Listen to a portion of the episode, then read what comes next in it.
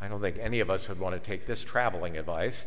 And even Jesus later on gives other advice, but here he's teaching his disciples divine providence. They have to depend on him for everything. They're, they're greenhorns. They've never preached, they've never done anything. See, they don't know what they're doing, so he's sending them out with the promise to, he has to teach them to begin to be filled with God as God uh, guide, guides them in the present moment in what in their task. So they can't even take money or food or uh, a suitcase, and that is uh, that's a good segue into this. Uh, you know, uh, eh, this is my Monday's my 24th year of being a priest, and I was thinking um, about something that they put on my at Hillsboro when I first got ordained. They put a note over my door said from lost luggage to lost souls. anyway, I thought it was funny. I wish I had a picture of that. It was funny. One, uh, 20 years ago, uh, I had a moment of weakness, I guess, and uh, I booked this this tour to Egypt. I was uh, I just went by myself, and just it was something I always wanted to do, and it was just one of those things. It would have been a long winter in Tillamook, let me put it that way. And so, so I was on 26 headed toward Portland. I just said, I, I don't know. I just stopped in a travel agency and was nosing around in there. Before it was BC, before computers, right? And so anyway, uh, it's a long, long, long, long flight with lots of layovers. I got there early. Always recommend this. Uh, get the jet lag out of the way and, and got to know, was going to nose around Cairo. There's a lot of Coptic uh, shrines there, really, really cool stuff. Uh, Mary's Tree and, and Zaytun, I've talked about many times, went to see that on my own. But uh, this, this gospel was perfect because I, I had my pocket picked there and had no money, so I had no money. And, and then when I got off the plane, I had no traveling bag either. So uh, you know how it is when you're, you're waiting at the carousel? Anybody here never flown? And you're, you're looking, and for, it actually goes this way at PDX, and you keeping your eye on that opening. Seeing one bag after the other coming out. Here's a travel tip stay close to that door. That way, nobody will walk off with your bag, okay? That's just a little helpful hint. Anyway, I was over there watching for my bag. I didn't know who was on this tour. All they said was, meet us at this certain spot and the bus will pick you up and take you off to Gottman's work. Uh, actually, I had, a, I had a bus, uh, they, they, had arranged this bus for me to go to some hotel, so I didn't know who else was on this tour. And because some other people were there early also.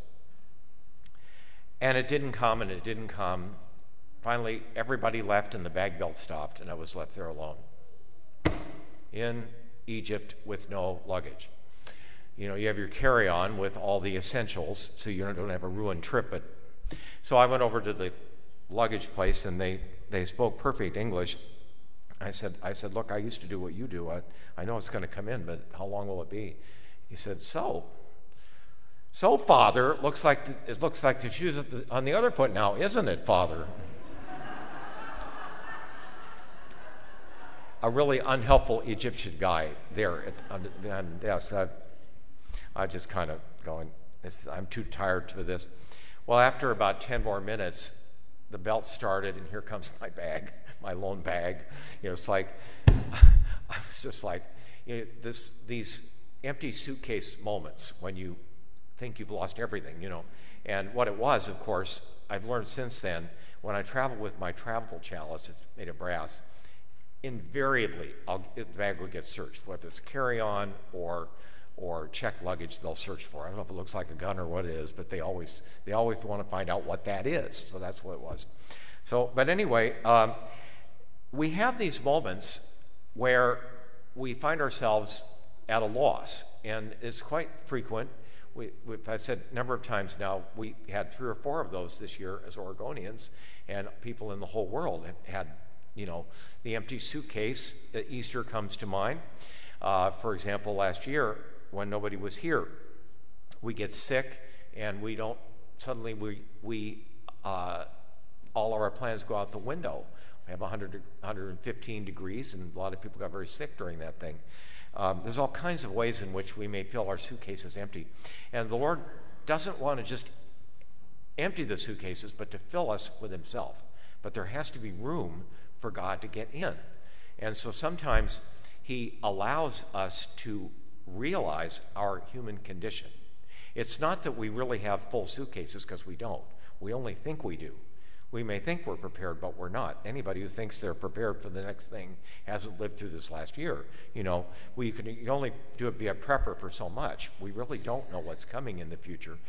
Christians should be relying on God more, and as we go through the spiritual life, He will allow us to experience those moments when we are, so to speak, at the carousel and nothing's coming in. Uh, it, Henry David Thoreau, in, in his book Walden, um, I think it's called Walden, um, I only got a third of the way through it, but it was very, very dense. Read it many years ago. But uh, the part that, that sticks in my mind is he's sitting there in his cabin in Concord, New Hampshire, and there's a road that passes by, and he could see them from, from there. He wasn't really out in the in the deep woods. It was it was a pretty, it was you know it was somebody's land, and he was there, and he he wrote his, wrote his book and was living very close to the land. He would see these, these horse carts. And he said, I keep seeing horse carts or uh, filled with, furn- pull, with horse carts pulling furniture. So I see, I see people going through life like a horse cart pulling a cart full of heavy furniture. That sound familiar? And the, the older we get, the more baggage we, we collect. Oh, that was good. Uh, and and he, you know, his point was, it's that we don't need all this stuff, not just physical things, but but we we get our our own ideas and hangups, and God can't get in. And so there are times when when we need that openness to God for Him to fill. Saint uh, Faustina, uh, who wrote the uh, story, uh, um, Divine Mercy in My Soul and from whom we got Mercy Sunday, her, her visions. She was a very simple, uneducated nun, and the nuns made it very clear to her what they thought of that and they, how much they they disliked the fact that she was having visions, that she was not worthy of it. One nun actually said to her, Sister, get it through your thick head. Jesus not, does not appear to sinful people like you. She wrote this in her book. Well, I, I think that nun changed her mind. That's precisely the kind of person that Jesus does appear to. But, but St. Faustina writes, she said to the Lord, she said, I'm, she had blown it somehow with the nuns or something, and she felt so miserable. She said, Lord, you got the wrong nun here. I can't do what you're asking me to do. And she's, she's filled with misery. She calls it misery. I said, she said, All I have is misery. And he said, Daughter, don't you understand that I let you experience who you really are without me? I want you to know that everything that you will be doing now will be through my grace, that without me, this is what you are in and of yourself. So what we find is when we have a lost luggage moment or a empty bag moment, we find out who we really are. I stubbed my toe three times yesterday. The first two, I was very virtuous. The third one, well, that's between me and my confessor. That's all I can say. It was the same toe three times, you know. And what you, what you say, what comes out of you is what's inside of you in a difficult moment. You know, I'm always joking about the train on Front Street, but there's an element of truth to getting stuck in traffic when you have somewhere to go. And that somebody was complaining to me, there was a visitor, they said, You'll never believe where I, I got stuck in this massive traffic jam between here and Portland. I said, Don't tell me. Wilsonville? They said, How'd you know? he said, um, he said, Father, I, I, should probably go to confession. I said, Yeah, you probably should. Said, you know, it, but when those things happen, um, that wasn't confession, by the way, but we were joking about it. But, but those and sometimes they're very serious things. But this is where we find out who we are.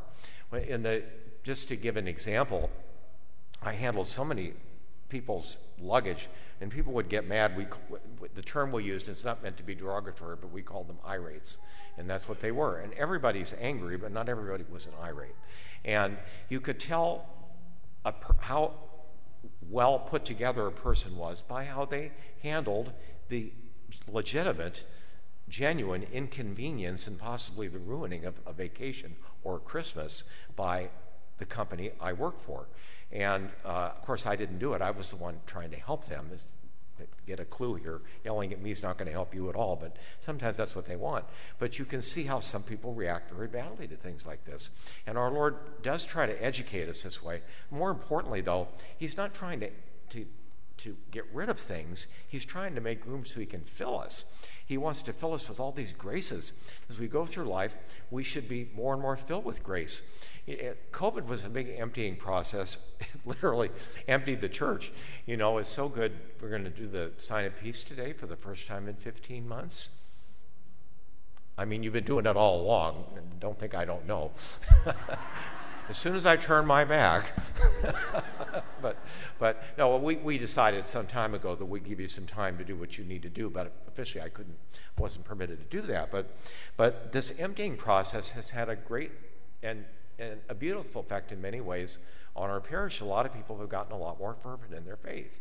A few have left, and a lot more have come. A lot of people got the faith watching the videos, and, and are, you're still there. We have a lot of people watching, but please God, the church was built with, with a camera in it. I didn't want that camera. I said it's ugly. oh, Lord. But the Lord prevailed, and, and he, you know, he had a plan, didn't he? See that plan? See that camera there? It was a donation. God knew why he put it there you know, dumb cluck pastor. I'm the last one to know anything around here about God's plans. But in the midst of all that, we find that not only is there a purification process, but we also uh, we discover what we miss, whether it's our family, those of you who've had sick loved ones that were sick, you couldn't visit them, uh, or uh, different festivities that we had to be without, or health that we're worried about, and some are still are. And all of this, we're not really in control of our lives. And as Christians, God wants to do something special with you and me. He has something in mind. We have a role to fulfill, a purpose to our lives, but we don't know what it is. And if we want to do the driving, we're you know, we're going to get lost. God has to be the one to drive us. And it's in those moments when we're most empty that God wants to do the greatest wonders. And so I, really believe, you know, that whatever the meaning of all the all we've been through, uh, and it goes for a lot of things in our lives. The important thing is that is that God is also doing something great in the midst of the worst tragedies that we have to go through in life, and that's something we, as we often only see this in retrospect. So later on, at least in Matthew's gospel, and I think in one or the other ones, Jesus will tell them, Remember when I told you not to take a bag or a pair of sandals? Now I tell you, take your extra tunic because uh, he was indicating that he was going to be arrested. In other words, this is not the advice he gave them for the rest of their lives. That was a lesson in doing without. Sometimes we'll have everything we need. But when He does, we do have those moments when we feel powerless or emptied or unable to uh, deal with something, or those moments when we realize who we really are, which is in need of improvement. We, this is where God does His greatest work in us if we let Him. So it's really a great and practical gospel for the because each of us are the disciples he wants all of us to experience this once in a while, like St. Faustina and all the saints went through this, this, this um, divine emptying so that He can fill us with the Spirit. We can really do the work of God in, in the really challenging world that we live in today.